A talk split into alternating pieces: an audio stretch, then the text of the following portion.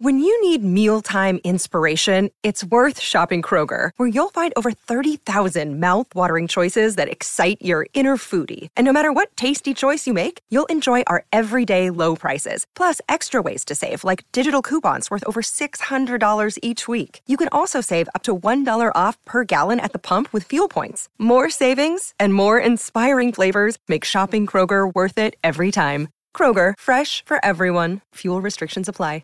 Another day is here, and you're ready for it. What to wear? Check. Breakfast, lunch, and dinner? Check.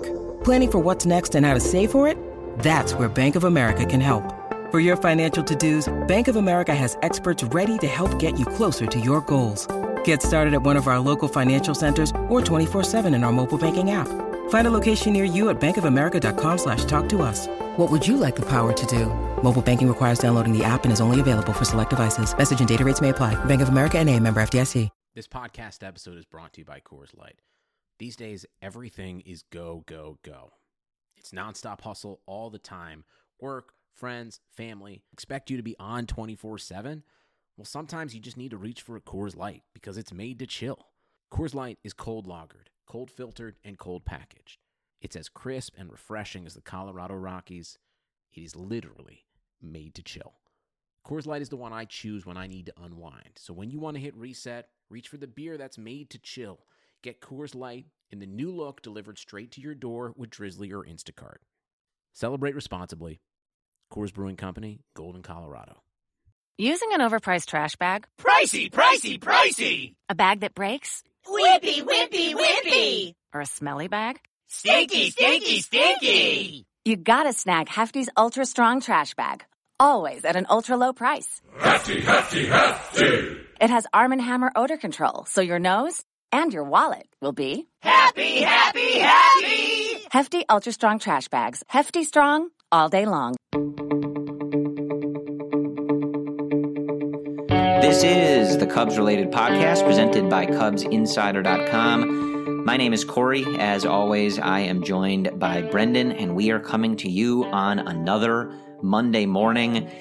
And guys, I hate to say it, but nothing has happened yet. It's it's another one of those weeks. Uh, each week, Brendan, when we finish recording, I, I really hope, like, all right, next time we're really going to have something to talk about. They're going to do yeah, something. Next week's going to be our week. Somebody's going to do something, or the Cubs are going to do something, and we're going to really have something to talk about. But uh, other than some arbitration, uh, pre-arbitration signings, rather, uh, that's about all we have. And so we will touch on that. The Cubs avoiding arbitration with all seven of their candidates and agreeing to terms. So we will break those down, kind of go through, uh, you know, what that arbitration process is and making sense of it a little bit. We will also talk about a David Bote trade rumor that has elicited some passionate response uh, on social media that I've seen. Uh, some some very adamant takes as to whether uh, the Cubs should be interested in in trading David Bote. And we, uh, Brendan, I wanted to start just by uh, pointing a couple things out, some some scheduling notes here for the Cubs. Uh, firstly, as we record this, it is uh, Sunday, but you guys, of course, as always, listening on Monday morning. We are 29 days, if you were listening to this on Monday, from the Chicago Cubs arriving in Mesa for spring training. So I know that this has been a very long off season, uh, marred in inactivity, but they're going to be playing baseball soon. We're going to be, we are right there for, uh, you know, watching the, the pitchers throwing some bullpens in that, in that Cactus League sun, the, the throwing drills, Following BP. Jason Heyward's new swing. I- exactly. I mean, we are right there. So we are right on the cusp. I know the, the, the NFL playoffs still in full swing here, uh, snowing in Chicago, but soon enough, the Cubs are going to be suiting up and getting ready for the 2019 season. And with that, I wanted to ask you, Brendan, uh, can our listeners, they, they all know neither of us uh, live in full time, uh, in Chicago, at least full time, uh, though I am there sometimes. Uh, but it does beg the question should anybody expect to see us at CubsCon? I'm not a Cubs Con guy. I, I will say, look, if someone gave me the tickets, I'm going. But I'm not going to fly out to Chicago, spend, how much do tickets even cost? Like 80 $100, whatever it is. no clue. Yeah, I have no idea. I'm not. I'm not going to necessarily do that. I, I tend to try to avoid those massive crowds anyway. I rather just like spend money, go to spring training. And by the way, this spring, follow your favorite baseball teams to Arizona for all those Cactus League spring training games. Amazing weather, landscapes, exciting outdoor adventure, incredible food. Arizona is the perfect home for baseball. Follow your baseball teams within a 50 mile radius, all within Arizona. So all those 10 stadiums, you can basically get there within a 30 minute drive essentially. And even if you're in Mesa, you can go to Scottsdale. You can go watch the Diamondbacks, the Giants, the Rockies, the Cubs, all within like basically five miles. And you can check out amazing restaurants and bars nearby, including tons of craft breweries like Four Peaks, Angel's Trumpet Ale House, and Goldwater Brewing Company. And explore the Arizona outfield. It's known for its incredible landscapes and thrilling outdoor adventures. Hit the road and explore Arizona's urban centers, ghost towns, artsy communities, and quirky outposts. Plan your spring training getaway at visitarizona.com slash spring training. Yeah, the the quick answer there is no. Neither of us will be there. And a uh, little trivia for you: neither of us have ever been there. So I don't know if that uh, really kills the mystique for some of you that you know you have about us. But uh, I don't know if that's a knock on our on our Cubs fandom card that we've never attended.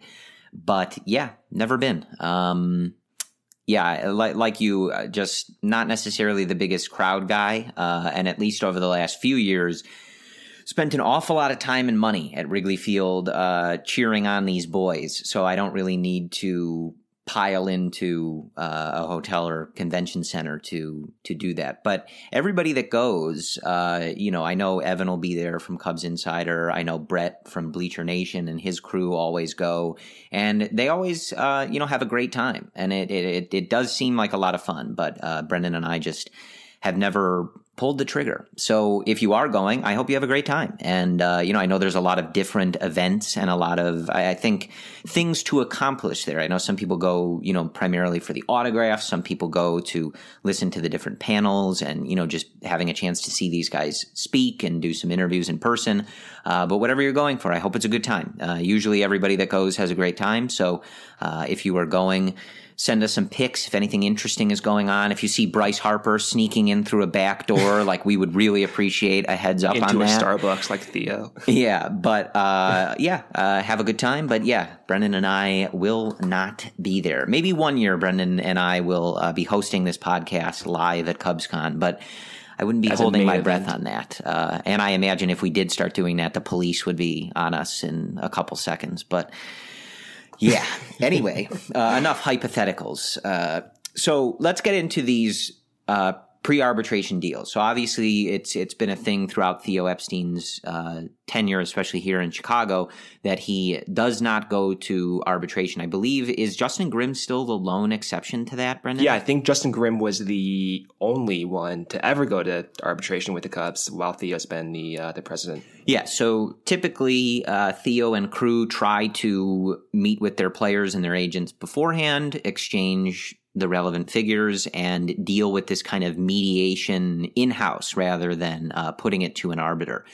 And I think we've talked about this a lot, but a, a general explanation basically of the arbitration process. Uh, it, it, kind of would take a little longer to explain just the MLB contract structure.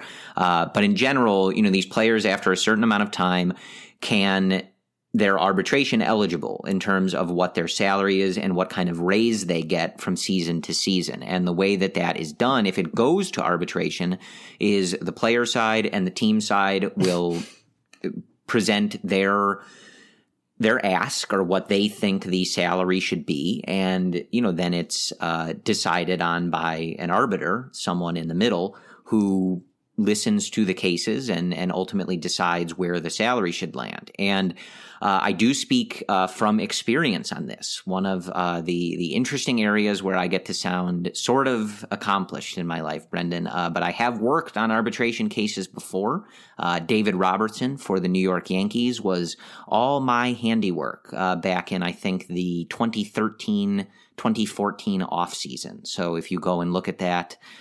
Uh, whatever that was, it was me putting it together. So, and basically what it is, is you look at players uh, in similar positions who were also in uh, you know a year where they were getting a raise and you look at what their raise was and compare the stats so basically uh, you know for robertson at the time we put together a big portfolio of other relief pitchers who were similar to him in terms of their statistics and looked at what their salary was for the given year and then the raise they ultimately got and if they were better than robertson then Robertson couldn't ask for more money than them, or he wouldn't get more money than them.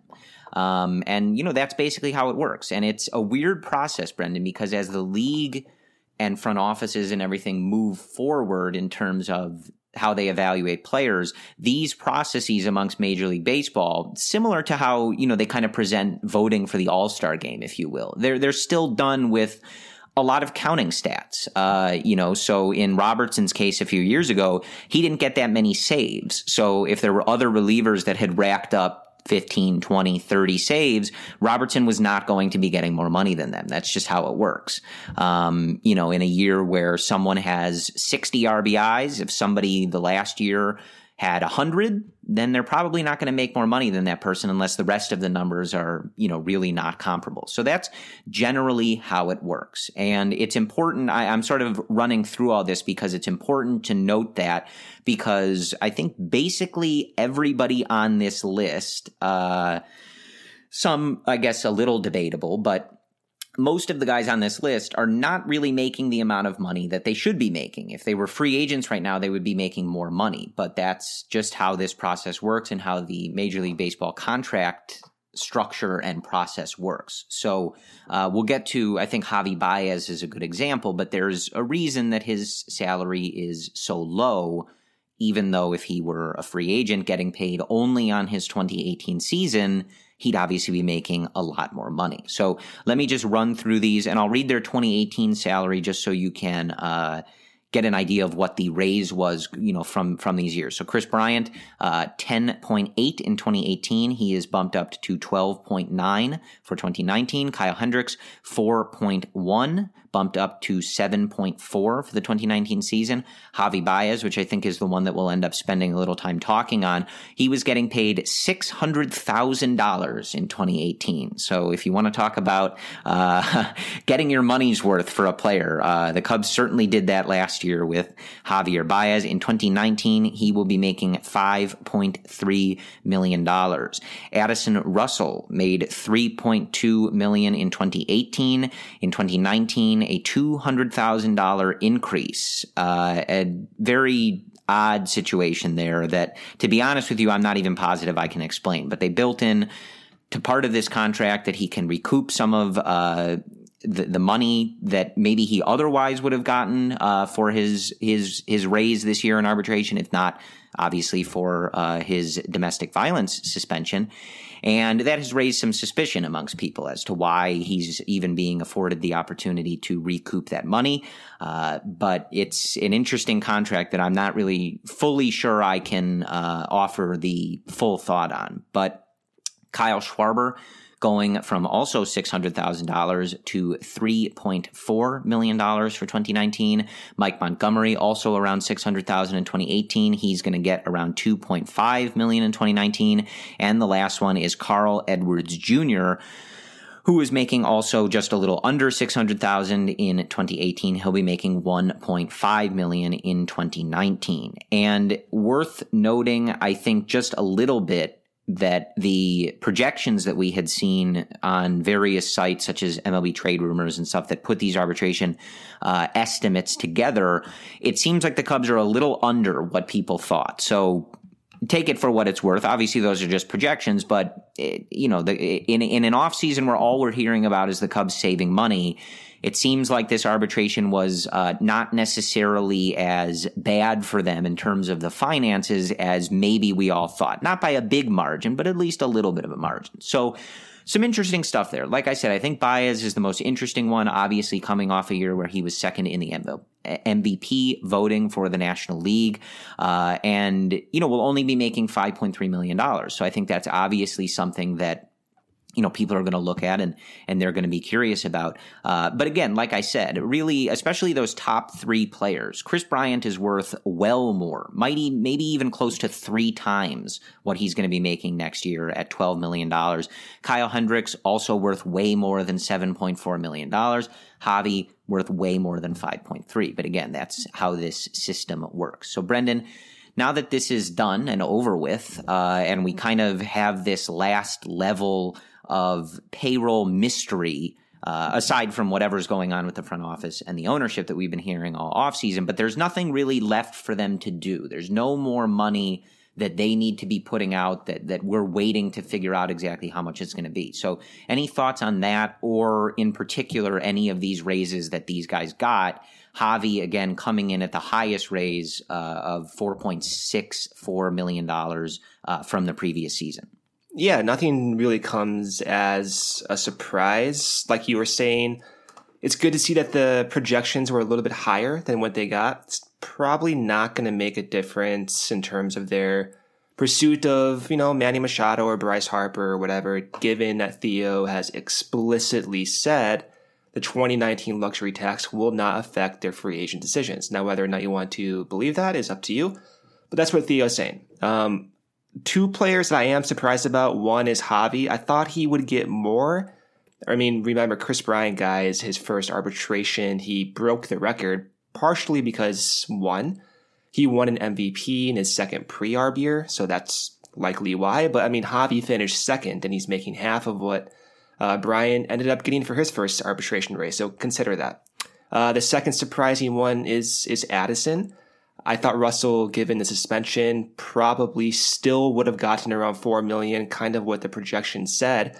But he's still getting um, he's getting about ten percent less than what was projected, and so there's a few thought processes there. One of which is that makes him more appealing to teams in trades if the Cubs do decide to part with him, and, and two, if the Cubs do decide to keep him then it will be a, a relatively cheaper option. Again, Russell is going to miss the first 26 games because of domestic violence uh, suspensions. So we'll see what happens there. Outside of those two players, nothing's really surprising. I think Hendricks got what we all expected. I think Montgomery, you know, those guys, those lower level guys like CJ Edwards, they kind of got what was to be expected. And at the very least, it's one more milestone in the offseason. And now teams maybe can shift their focus towards exclusively that free agent pool, which is like what, 70% still unsigned. So again, I guess the, at the very least, it now shifts focus towards that free agent pool, Corey. Yeah, I, I agree with you because again, it's like at least the Cubs now know the full scape of okay, here's the money that we have committed and again, we don't know what the internal budget may be, if indeed there is one, as we've been hearing, you know, basically since October. But, you know, now you know, okay, this is what we have committed. If we know internally what the budget is, this is the space we have. This is the space we have to clear. If it's, you know, if they're already over that number and, you know, you don't have any more money that you need to be giving out. Um, I, I didn't really have any you know, I think big thoughts on this. Uh, this is all pretty standard arbitration stuff. I think as far as most of this goes, um, you know, and again, like I think if you're going into these process processes with the expectation that these guys are going to be paid, and just to add one more note there with ha- yeah, with Javi, because it was his first major arbitration, it does set the baseline for future years. I mean, I think a good example is that Kris Bryant raise, right? So he goes from around 10 million to 12 million 20% increase. And even if KB was healthy, maybe he gets upwards to a 50% increase. And so what that means in Javi's second arbitration year, you can expect maybe him to make around like seven to nine million next year, depending on how well he performs. I mean, if he has another MVP year, then we're talking differently, but it, we'll see. But what I'm trying to say is predictably, not only does the front office have an idea of what to expect going into 2019, but now they have the foundation, the baseline to project 2020, mm-hmm. 2021, and so on, which does give them a better idea of how much they can spend on like a Bryce Harper, a Manny Machado, or even like an AJ Pollock if they decide to go that route. Yeah, and you know, one thing I just I just wanted to at least suggest. I don't know exactly what the dollar difference would be, but I'll, I'll tell you straight up that it matters that Javi didn't win the MVP. The the difference between Oh, winning 100%. it and coming in second is dollars, and I, I I can't say that it you know it's not like his his raise would have been double or anything like that, but he would have made more money had he act, you know won He the would have MVP. made more money, hundred percent. Corey, did you hear that one Mookie Betts story from I didn't. last year? Maybe not. So Mookie Betts went into arbitration last offseason, and he had kind of a down year before he did that, before he won the MVP this year.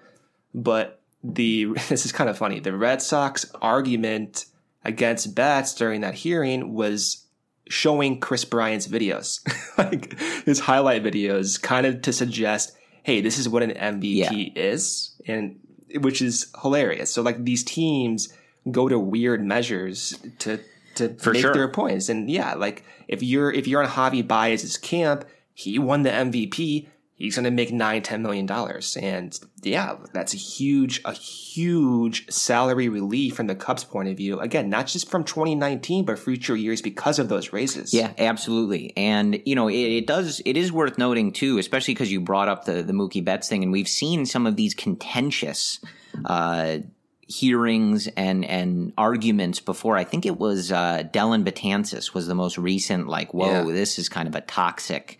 Uh, situation with with the Yankees ownership and stuff though that obviously doesn't seem to have affected you know his relationship with the team and his uh you know standing with the team but it's good that you know there, there's a reason that Theo tries to get this done before that, and it's good that they're able to do this. Um, it it does reflect that there is at least a good relationship with these players, the agents, and the front office. It may not be perfect because even when they're exchanging figures, you know, they may send Javi's team a figure that they laugh at, like, "Oh, come on," you know.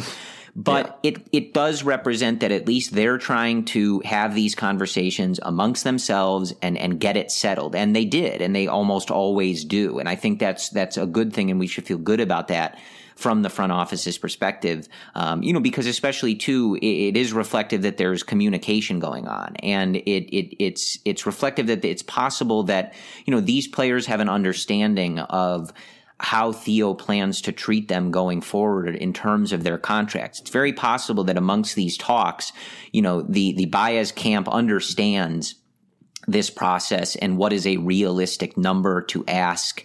But, you know, they talk about things like, okay, but, you know, before we, we come to an agreement here, we, you know, we want to talk about what Javi's role is going to be or what are the, what are, what are the possibilities that there's an extension in the future that has more money than this. And they can talk about all that. And, and again, the fact that they're amicably coming to these agreements and we're not hearing any, uh, really for years, we haven't heard this. They don't go to arbitration. We don't ever hear about big contentious arguments between Theo and these agents and guys that are pissed off about how much they're getting paid. It seems like everything is, uh, goes well in these discussions. So that, at least from that perspective, um, is a good thing. You want these guys to have good relationships and feel like they're getting treated as fairly as they can in a system that is sort of set up for these younger guys and these guys who are, you know, still on these uh, arbitration level deals. You know that it, it doesn't necessarily. It's not set up to treat them as, uh, you know, by paying them market value, but the team can still do things to kind of mitigate that, I guess. So and it does make a difference. I, I think anytime the Cubs have signed a free agent in the last few years, one of the reasons that they say they signed with the Cubs is because how the front office treats their player or uh, their families and the personal side of things. So I think it does make a difference. And even just before these guys hit arbitration, they were giving them raises. They were giving them pre-arbitration raises when they didn't need to. So after they won the World Series, most of those guys got pay boosts without, you know, being qualified for arbitration. I know Kris Bryant, even before that, got a little bit of a boost. And it makes a difference, I think, when you commit to these guys. And it may not seem like a lot, but not going to arbitration, it does make a difference because you don't have to go in and like throw down Yeah. on your own players and bring up the negatives and kind of discourage them indirectly. Yeah. And uh, maybe who knows what happened with Betances because he's been such a great player, even in, in light of what was said about him. But I think it does make a difference. I when mean, you don't want it. You don't want that to be happening for Yeah. sure. Like imagine like your boss going, you know, in front of all these people saying why you're bad and not worth a certain salary. Like you don't want to no, and and again, you know, they they do get contentious. You know, I mean, you're talking about millions of dollars, and you know, for for either side, you know, I think certainly in, in most cases it's uh, sort of funny or something to whatever degree you know that you have the, the the the teams debating over you know hundreds of thousands and millions of dollars as if that makes a difference to most of them. Um, but you know that's just the process. And like you said brendan it, it is all about precedent. So the reason that the teams are so careful and and willing to even engage in these contentious things with their own players is that if they just start handing out big money you know, and going with whatever the players are asking for, well, there you, you know, you've set the precedent for the future now. So, right. uh, and everything is just compared to the other agreements. So you got to, you know, from the team's perspective, they're going to kind of always want to be careful about that stuff. But the yeah. only other thing I, I, really wanted to point out on, on the arbitration stuff, um, was the those last three guys, Schwarber, Montgomery, and Edwards. I, I know that I, I, think all three of them in particular, uh, for various portions of the fan base, you know, they're they're kind of liable to draw some ire from uh, different groups. There's, you know, there's just there's a good section of the fan base that does not think Kyle Schwarber is good, that does not think he's, uh, you know, as valuable as other people think he he is. Some people that don't like Mike Montgomery don't think he's worth keeping around. Same with Carl Edwards. Um, but really, I just, you know, it's just worth noting that obviously I don't agree with that on either three of those guys. I think these guys are, are very valuable players to this team. Um, in in varying degrees, but three million for Kyle Schwarber is an absolute steal. And you know, again, that's how this process works.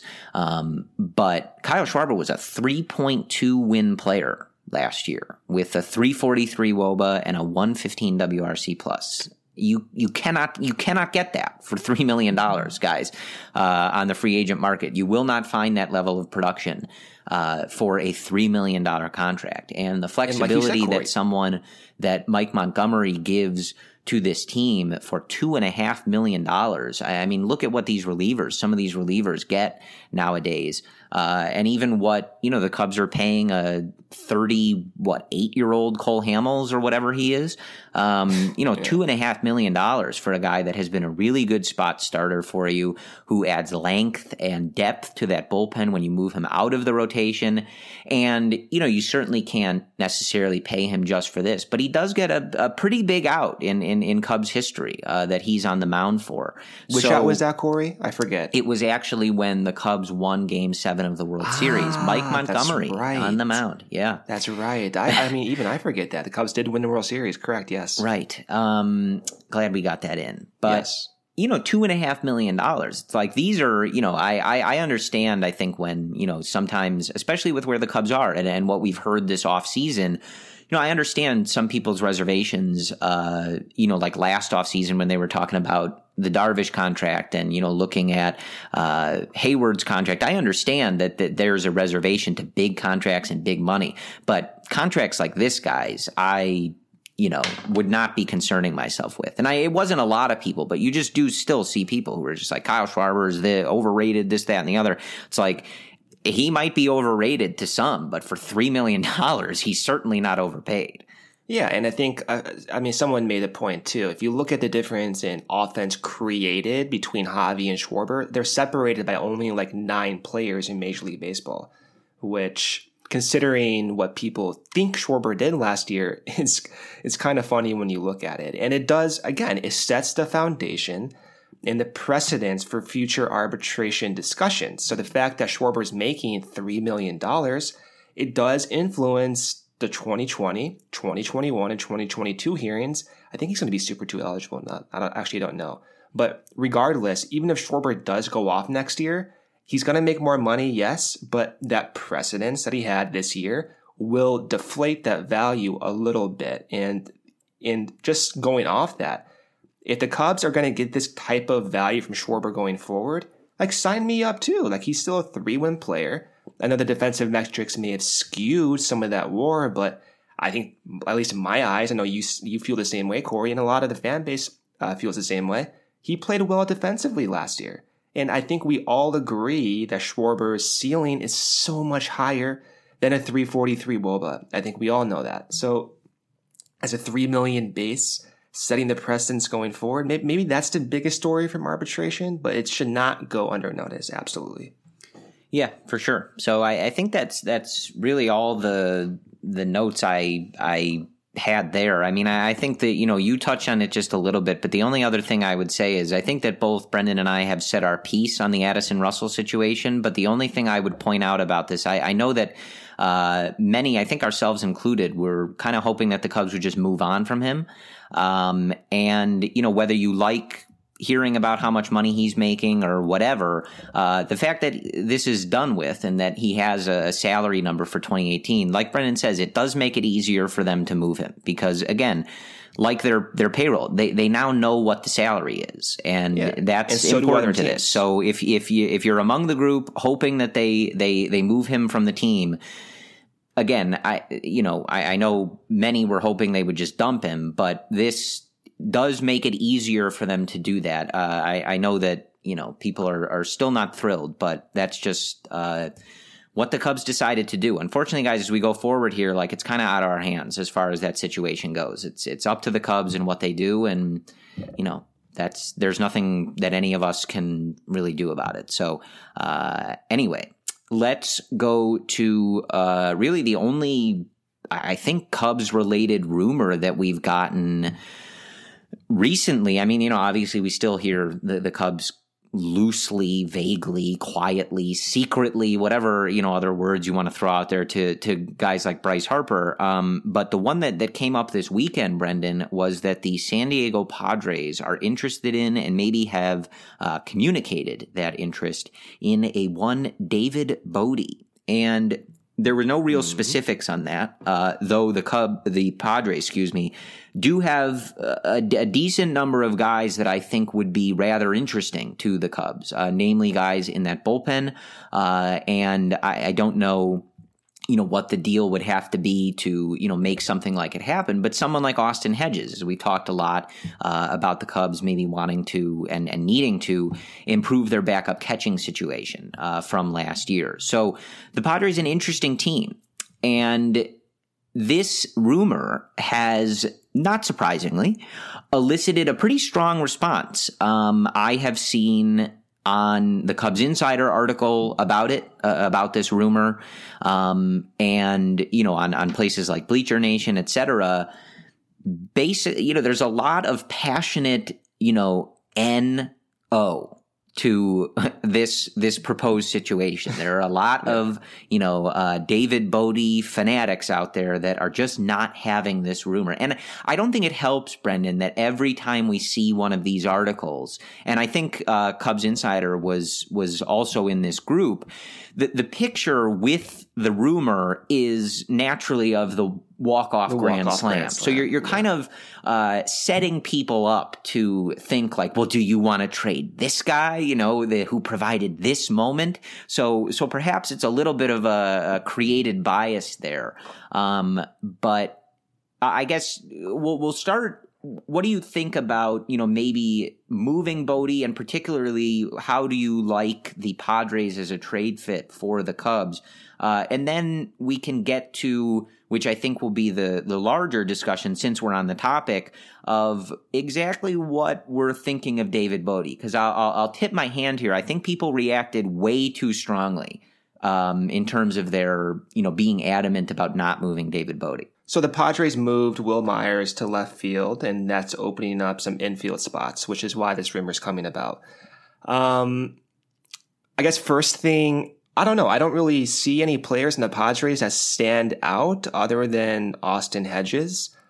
But like Austin Hedges is a former top prospect, still has a very high ceiling. He's currently the number one catcher for the Padres. I, I don't see the Cubs being able to land Hedges for Bote straight up.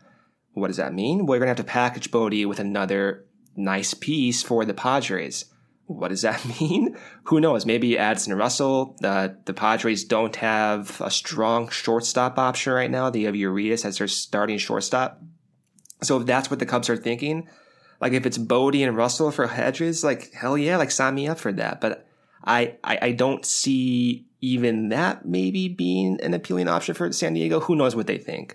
But from a bullpen point of view, it's kind of the same thing. I mean, there's a few interesting arms like Yates, uh, Stammen, Matt, and Strahm. But like, I, again, I, I don't know. I've always been kind of opposed from trading within like young major league position players for relievers. I've I don't know I've always been kind of opposed to that, and that's not to say that I think Bote is going to be this valuable everyday position player, but at the very least, he's a good depth piece. Plays second base, third base, even some, some shortstop. Has a great glove. Could even play in the outfield, perhaps. So I, I think it does open a discussion of like, hey, what's Bote's role going to be in a healthy Cubs roster? And of course, KB will be a third base. Uh, for the time being, Javi's going to be a second base. Where is Bote going to play? And I, I do think that's a discussion worth having. And it does perhaps open up the possibility that the Cubs trading him makes more sense. But if Russell's future with the Cubs is uncertain beyond the suspension for domestic violence, I I, I, I don't know. I think Bote may have more of a role than than we even anticipate. So, I guess to sum up my thoughts on this, I'm okay trading Bote. I agree with you that the response was kind of like overwhelmingly, surprisingly no, but I just don't see the Padres being a fit for Bote. Yeah, I think of course that's the the natural caveat. Is I I, I agree with you there. I, I, think almost completely that I it all depends on the trade. I you know being okay trading David Bote doesn't mean that I'm willing to sell him for nothing. He's a very valuable player for the Cubs, and I think someone who if he does have a role, I'm very interested to see how he does. He, he's uh, someone that really performed well at basically every defensive position they asked him to play, often making really sparkling defensive plays. Um, and I think that's what you and I have always been most impressed about when it comes to Bote is mm-hmm. like you can visibly see this guy is a hell of a defender. Yeah. I mean, he he's actually naturally a second baseman, he came up and played lights out defense. That was the most impressive thing beyond the walk-offs and the bat for me. Absolutely. And I mean I you know it's it's certainly kind of an anecdotal memory at this point, but you know, he's he's someone that just dis- displays a, a large amount of confidence that that comes across uh, on the screen or you know when you watch him live. And you know this is a guy who who just came up into a team with very high expectations, and you know he's making barehanded pick after barehanded pick at third base like it's nothing. And we also talked too about the that it's not for nothing that this guy was coming up and performing in these big moments. Um, you know, th- this is a guy who routine, you know, what did he have? Two walk-off home runs, three walk, or he had two walk-offs and then he also, uh, tied that Diamondbacks game he had a before Rizzo walk hits the walk walk well. off. He had, he had, he had three yes, walk-offs. he did have a, right, the walk-off walk. the walk-off um, walk but you know that's that's not for nothing. This is a guy who came up and just you know continued how he performed in spring training and in the minors, and you know really didn't miss a beat. Jumping into what I have to imagine is one of the higher pressure situations in baseball, not because the Cubs are a pressure filled environment, quite the opposite. But it's a big market team with a, a rabid fan base that we're all uh, obviously a part of, and that had big expectations. You know, coming off of a, a disappointing uh, 2017 season, and you know he didn't miss a beat. I mean, uh, you know he's hitting walk offs, he's he's performing. Um, but the thing with Bote is, and and the reason that I said that people were perhaps a little too adamant about you know not trading him is that his second half was not good and it was uh, really quite different than his first half. And you know, that's just the reason that, you know, at a certain point, we talk about this all the time, that you can't hoard everybody, right? We, we may at some point have to be willing to either move some of these guys or reduce their playing time if you, you know, bring in other guys. And the, the disparity between once pitchers kind of got a better idea of what not to do to David Bote, um, you know, probably prior to Ryan Madson getting that memo to not throw that fastball, uh, just low in in, in that zone uh, for that walk yeah, off never grand saw slam. those fastballs the rest of the year after, after that. Yeah, right. and but you know, there's a very big disparity, which which reflects that the the the league's pitching made an adjustment to him, and Bote did not really adjust back. And of course, that's not to say that he couldn't. It was his first year, and you know he's been a, an impressive hitter, uh, but. It does raise the question of, you know, well, where exactly can we reasonably expect this guy to perform? And what role are we comfortable giving him. So just to to read through some of these numbers, um, a 310 batting average, 415 on base percentage, 452 slugging percentage, which is good for an 867 OPS in the first half. Those numbers in the second half, a 218 batting average, a 287 on base percentage, 394 slugging percentage, good for a 681 OPS. So obviously some striking differences there. Uh, but in the first half, he walked at a 15.1% clip and struck out at a 22.6% clip. Those numbers in the second half, a 7% walk rate. So cut that uh, over in half and a 30.6 K rate. So basically all those numbers, Brendan, going in the absolute wrong direction. So again, it's just to say it's not really that surprising. He's a young player who was, uh, you know, really hot at, at, at, the bat in, in spring training and when he was in the minors before being called up.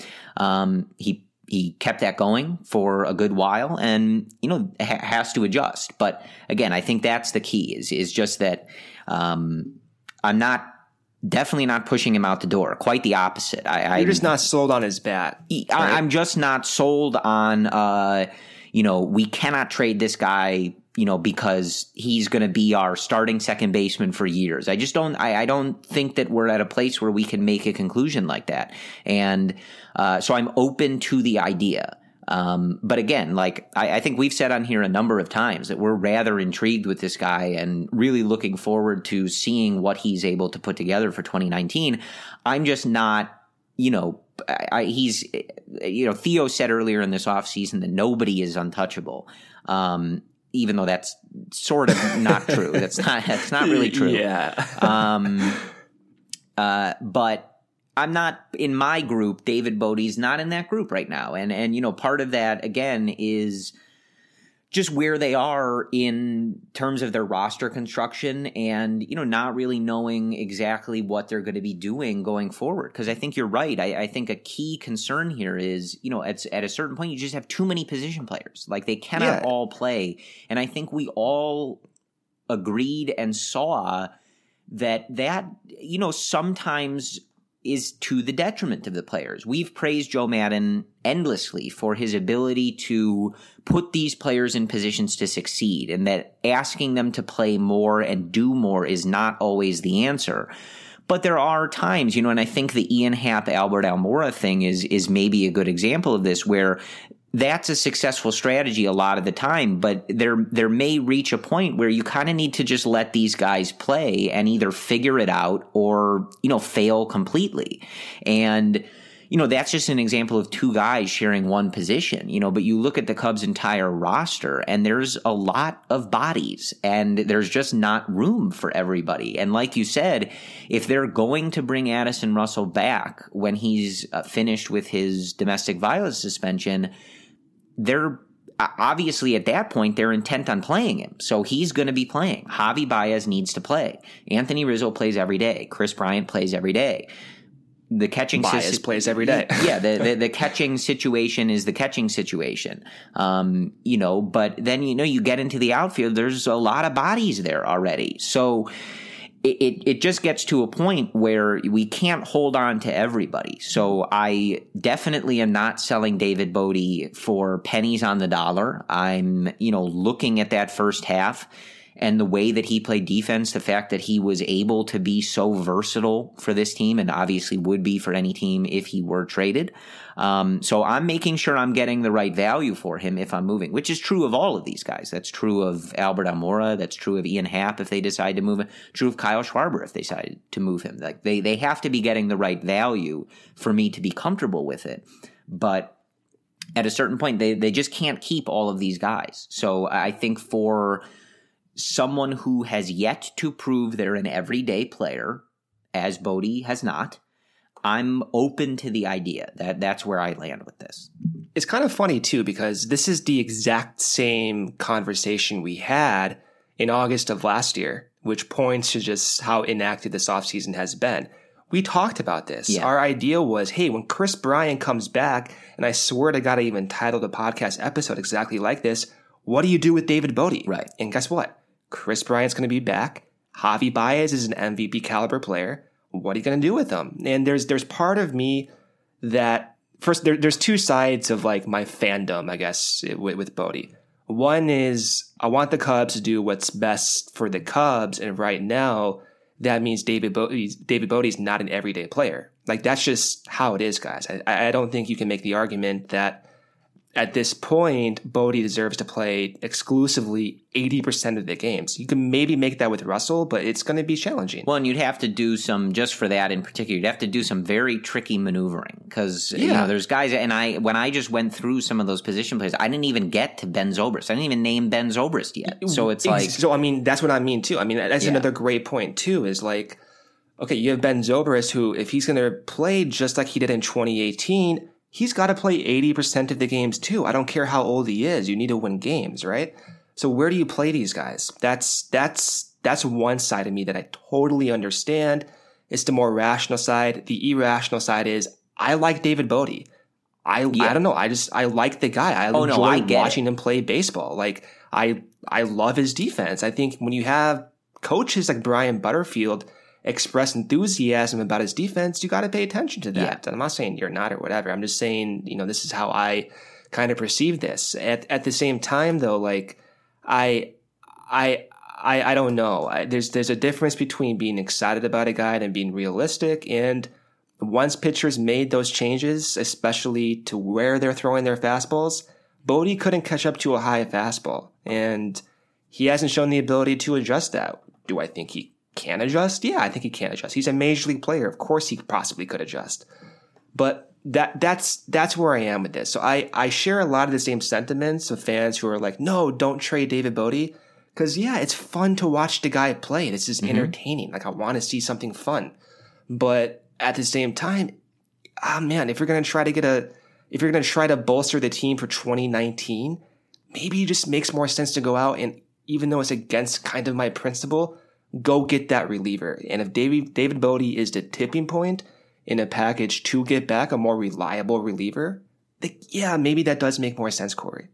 Yeah, no, I, I totally get the the. I understand why so many people were like, "Oh no, like keep your hands off David Bote," because again, I think we've been you know kind of gushing over the guy since he came up. Um, so I, I think we're sort of in that group, but just trying to you know be, I guess, a little more pragmatic about it, but. I also think it, you know, this is one of those things that it matters the timing of all of this. And I think David Bote, if he had come up in a different year at a different time, like they might have the ability to, uh, you know, afford him more innings and let him, like you said, make those adjustments to now pitchers working more elevated in the zone against him at the major league level. But right now, Yeah. coming off two unsuccessful, two, you know, the Cubs' expectations at this point, seasons, where, you know, everybody's freaking out about how much money they have, it's going to be hard, like you said, you to get him the opportunities, I think, to really see if he can make those adjustments in earnest. And that's just the way it is. That's just where the Cubs are right now. And there's a reason that Theo talked this offseason about the notion of production over talent. And I, I think that that kind of is is the moral of this David Bote situation, if there ends up being one. Uh, but whether he's moved or not, it, it is something to think about just from his outlook on 2019 you know the the Cubs need to produce. They need to win. The division has gotten better. If we don't see any major moves from this front office the rest of the offseason, as they've told us a number of times, they're going to rely on the internal players to make these changes and to be better.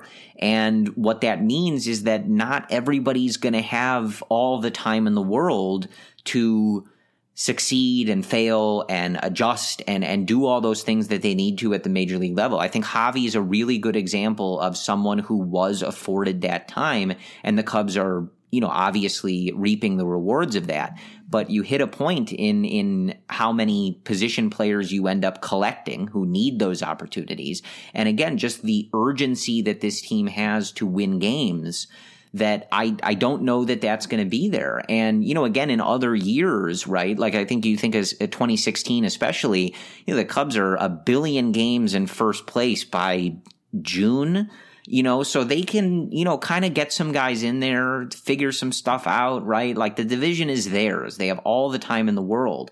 And at least hitting the ground running in 2019 right now, that's not the case. They, they, they don't have the ability to be messing around. They got to hit the ground running day one in Texas, winning games.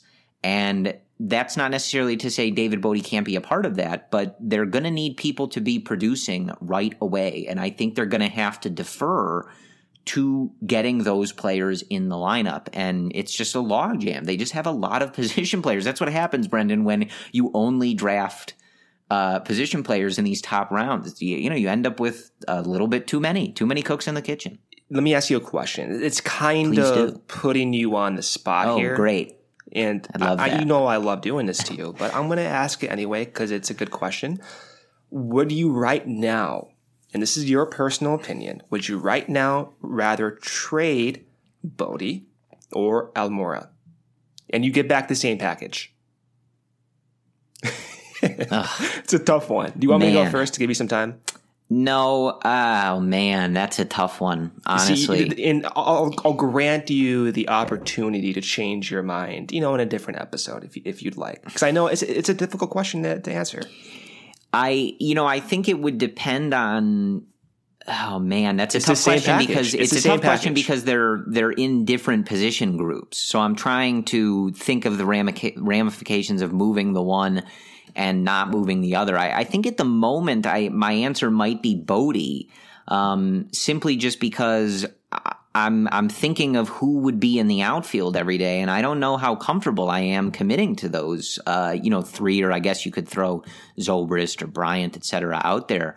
Um, But even then, Zobrist, you got the health issues. Yes, of course. But I, issues, yeah, I mean, I guess I'm just, I'm, I'm thinking, I don't know if they're not going to make a move for not even necessarily Harper, but you know, someone like, I, you know, I don't know, uh, AJ Pollock or Marwin Gonzalez, any of these guys who could also play the outfield. Um, I don't know if Given I'm, right now, right I- now, in absence yeah, no, then I then I think I'm saying. Bote. I, I don't know if I'm comfortable going into the season with you know Schwarber, Happ, and Heyward covering the outfield. You know, basically every day, save some you know uh, substitutions and stuff. I don't I don't really know uh, how comfortable I am with that. I I, I think that. You know, I don't know how thrilled I am at, at Happ and Almora heading into a season where they're, you know, maybe going to be platooning again a lot. Um, but I think absent adding anybody else to that mix, that that's probably the best option. And just looking at the infield, I'm not really seeing where Bote is going to get the right opportunity to to play these games. If if we knew that they were planning to move on from Russell and Javi was going to be the everyday shortstop, um, you know, no matter what. Uh, or something like that, it, it maybe changes the the outlook. But unfortunately, three of the guys that are not going anywhere and play every day play on the infield, right? So there's not, and I'm not again, I'm not really even considering the Wilson or the catchers. Like they're the catchers, they're in their own thing. Even though Wilson, you know, sometimes gets thrown in the outfield, um, but Bryant's playing every day. Baez is playing every day. Rizzo's playing every day. Bryant's the only one who ever plays another position, um, meaning a, another position group, like the outfield of that group. So I'm, I, you know, I just think when you know they added Daniel Descalso, and you know whatever you think of Daniel Descalso, they went out and got him. So they're planning to use him at least. and at he got point. 415 plate appearances last season, guys. Right. Like he was not. He's not like, hey, Tommy La Stella, yeah, he's not. type guy. Yeah, he's I'm gonna going to take an at bat. You know, once a week or something like that. They're going to Yeah. play him every now and Yeah. again. So, uh, you know, then you've got I didn't, Zobrist. even, I didn't even think about that. You've got Baez again playing every day. So I just, yeah, I'm not. Uh, I, I I think my my gut answer on that would I guess I'd, I'd be more comfortable um, moving Bote just based on all of these factors. I, maybe a different question as to who I think has the better career, maybe who's the better overall player. I'd have to think about that a little longer, and maybe I would lean Bote in that one. Yeah. Um, but in yeah. terms of who I think is the better fit to be traded right now, I I think it's Bote, just based on just the roster construction and, and, and just what I'm trying, at least in this, you know, you putting me on the spot here, trying to figure out where the playing time is going to go. So I have a response to my own answer. Okay. It's kind okay. of kind of weird, but I, I agree with you. One, I rather trade Bote than Almora right now only because of the roster construction, not for 2019, but just for future years as well. I mean, you have Happ, Morris, Schwarber. They're going they're going to be in a team for the next three years at the minimum. So that that's why. Now, just to go off what you were saying, I think Bote has a higher ceiling. I at any time a player has as much power potential as Bote, you're, you're going to have a higher ceiling than someone who profiles as like a five to ten homer guy as Almora does right now. So that's why. And if I didn't see Bote play as well defensively. If the numbers, if the defensive metrics weren't as high on Bote, I probably would go with Almora having a higher ceiling. But given that Bote is a sound infielder across two positions, and given the power potential and some of the patience that he's shown, and the unique uh, career trajectory, I don't think you should ignore that either. I, I give the upper hand to Bote in that regard. But like you're saying, Happ, despite him hitting above league average last year, that defense concerns me. Schwarber, despite him being above average both defensively and offensively, I'm still I want to see more from Schwarber hitting lefties. I want to see how he ages, etc. So I think the outfield is more of a question mark at the moment, and because of that, you get more depth with Almora. And it's not to say that he's a better player than Bote, it just goes back to saying, okay, yeah, the way the Cubs are made up right now from a position core perspective probably makes more sense to entertain trade offers for an infielder, which means Bote's probably on top of that list. Yeah, I think uh, generally in agreement there. So, Brendan, last thing, I was going to forget this. You were going to forget this. Um, I, I, I think I know why. I, I, can probably figure out why we were both trying to avoid talking about this. Uh, but the Brewers got better uh, this week in our in our in our pre-podcast prep, neither of us remembered that this happened. Subconscious. Uh, I, yeah, I'm ignorance. going to say that it's a, it's a subconscious thing. Um, the Brewers getting Yasmani Grandal on a one-year deal worth just over eighteen million dollars. The the first thought that I have, Brendan, is how on earth did everybody else let that happen? That is barely above the qualifying offer that I that he turned down from the Dodgers. Mm-hmm. So he he only gets a year as the best catcher available on the free agent market and barely above what the Dodgers were just going to give him. So I I was sort of shocked by that, and of yeah, course, shocked too. You know, unfortunately for the Cubs, it has to be the Brewers who are the beneficiaries of this, you know, weirdly short term and cheap deal. Um, so I'll kick it to you. Just just any thoughts on you know uh, now joining the Cardinals, uh, other teams in the NL Central, you know, bolstering their their squad there. It's it's a huge loss for the Cubs, man. Um, you know, take what you want about Yasmani's defense in the playoffs, but according to most metrics over the years, I know I've watched Yasmani since his San Diego days. He's been a consistent fantasy catcher on my team over the years. The guy plays well, and for him just to get a little bit above the qualifying offer is shocking, especially when you consider guys who were similar to him, you know, two, three, four years ago, like Russell Martin, for example, get over $80 million. I mean, even Miguel Montero at the time got almost $40 million, and Yasmani Grandal is only getting a one year contract. That is absurd. That's insane. And at least according to the catching metrics, he's the best defensive catcher in the league. I believe it. The guy receives like a machine.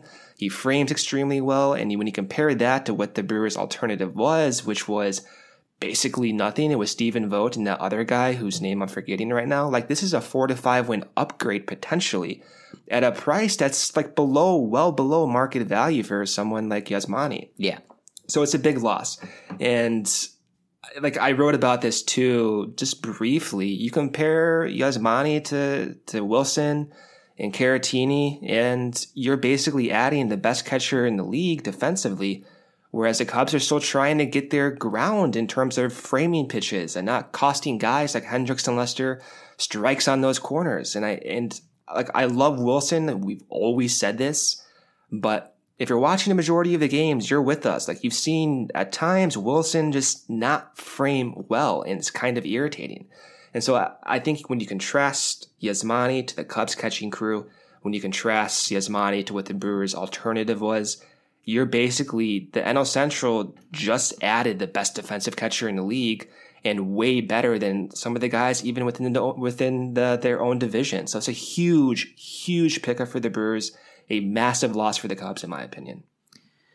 Yeah, I don't. I mean, I don't know if I'm throwing around the words massive. I think it's uh, massive, with- man. He's a five win player. Yeah, the the thing that bothers me the most is that At that price, too, Corey. Right. At that Th- price. that like the Brewers were cutting salary and they picked this guy up. I don't mean, know come on. what the deal is, and maybe it's just because we're Cubs fans. Maybe the other teams experience this, and I, you know, I'm just not thinking of it. But this is getting really old, Brendan. That the Cardinals and Brewers are. Uh, why are they the only teams that are able to pull off these bargain deals for these players? They get Christian Yelich.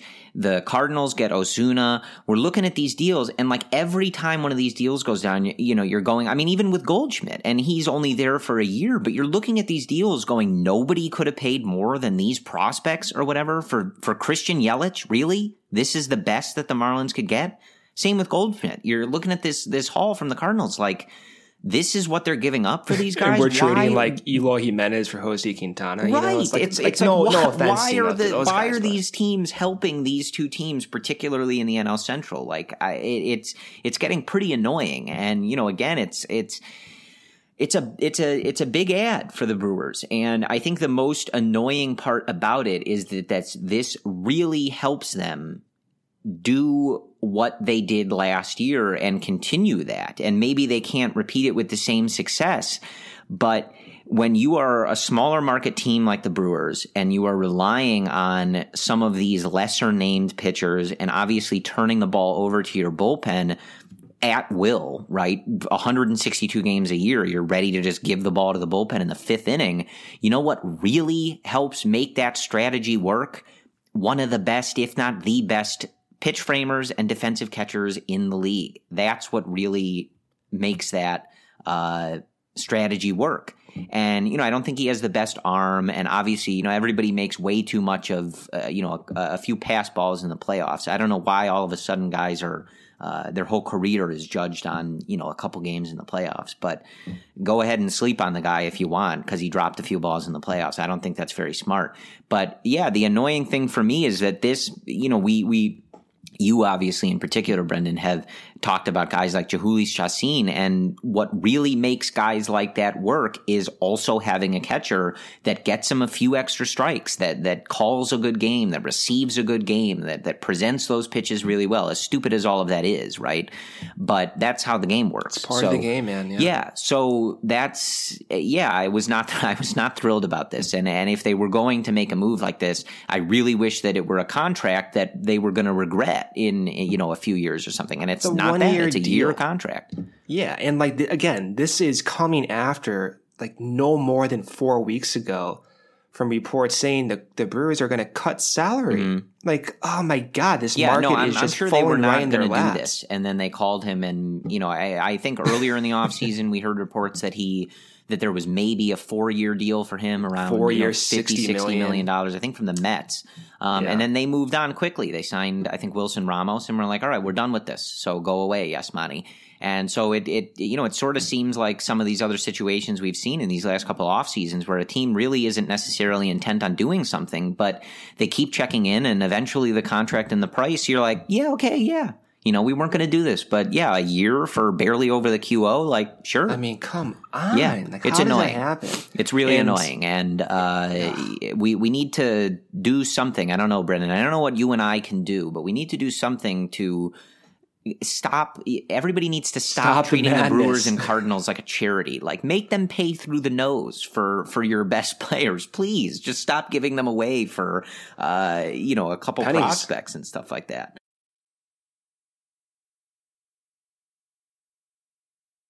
I don't know, man. That's that's that's where I am. It's it's been a frustrating off season for Yeah. me. I know it's not done yet, and I know it's premature to jump the gun or whatever, but it it does. It just kind of it sucks. Like spring Yeah. training is in three weeks away, and we're it's like nothing's done. It, it's it's always going to be concerning, and I think w- warranting uh, uneasiness, if you will, um, that you didn't win the division, and the other teams are consistently making moves to get better. And this amidst, and this, am- and we're know? not going to entertain it now, but like amidst reports of the Cubs, like, look, they're going to probably have the highest payroll in Major League Baseball going into next year. Like, that's going to be a thing. But it does suck hearing some reports say, like, you know, in future years, the Cubs may not be that top two payroll, which doesn't, you know, rest well with a lot of fans. And I get that. Yeah. It's just been a weird offseason. Again, we're not going to go into that. That's a topic for a different day, whatever. But, you know, But it's- that's, that's where I am. it's it's it's been an off season where the net value has been a negative. I, I don't know how else you could. The Cubs have lost players; they haven't really added much. Um, and again, despite my constant reminder that I believe right now this team still wins the division, I, I have yet to be convinced otherwise. Um, the overall offseason has been a, a net gain for the Brewers at this point, um, and the The Cardinals. Cardinals. So, I mean, they're adding. you know, and again, this is a division that the significant Cubs didn't win. So I, I understand, you know, that. Uh, and the know- Reds too, Corey. Yes, right. Also the Reds, right? Uh? Yeah. So I understand, you know, that uh, I, I understand when I see some people, um, you know, getting pretty unnerved here with what's going on. But again, we're 29 days away from them showing up in spring training. So at the very least, um, it will soon not necessarily be a hypothetical situation, and we can, you know, kind of just watch it all play out uh, for better or worse. But I think that's all we have for you. Again, same caveat as always. We are we are more than ready to get back uh, and and rip into two podcasts a week or, or jump in midweek when when something finally happens. But we uh, are still waiting, folks. So that has yet to happen. But but stick with us. We'll we'll we'll talk to you guys again next Monday. Uh, again, as always, uh, unless Bryce Harper shows up at the Cubs convention or something along those lines, um, and we will break it down. So if you are going to the Cubs convention, I hope you guys have a good time. Uh, see some familiar faces. Uh, you know, I've I've met a lot of people from social media throughout the years at, at different Cubs events, and it's always a good time. Always good to to put the faces to the names and meet people who are uh, as obsessed with this Major League Baseball team as we are. So uh, have a good time if you're doing that, and you know we'll talk about obviously anything interesting that happens. I'm I'm kind of hoping or at least curious to see if there's some interesting interactions with maybe Theo or Tom Ricketts and, and some of the, the fans when they're allowed to ask questions. I, I think there's, uh, as you guys might know, some interesting topics that, that people may, uh, may have some opinions on, Brendan. I don't know. Maybe some people have some strong opinions on some of this stuff that they might now have the opportunity to express directly to these guys' faces. So, uh, we will break all that down. And of course, anything else that goes on as we uh, are now just weeks away from pitchers and catchers reporting. As always, we thank you guys for listening. We're available on iTunes. We appreciate those reviews every time. We are, uh, I, I swear, Brendan and I send each other a message every time we see one. We are uh, humbled, and it's remarkable to the both of us that so many people listen and are willing to take that time to. Uh, not only listen but express that they enjoy it and and you know that, that it's part of their week and we really appreciate that um, we are also available on spotify TuneIn, stitcher um, apple podcasts spreaker s-p-r-e-a-k-e-r which is the uh, new name for the blog talk radio feed. And if we are not somewhere where you need us to be uh, just let us know. We got on spotify that way so we are always happy to look into it. But other than that we will talk to you guys soon and whether they are playing or not go cubs. Sugar Ray Leonard, Roberto Duran, Marvelous Marvin Hagler and Thomas Hearns. Legends, whose four way rivalry defined one of the greatest eras in boxing history. Relive their decade of dominance in the new Showtime sports documentary, The Kings, a four part series premiering Sunday, June 6th, only on Showtime.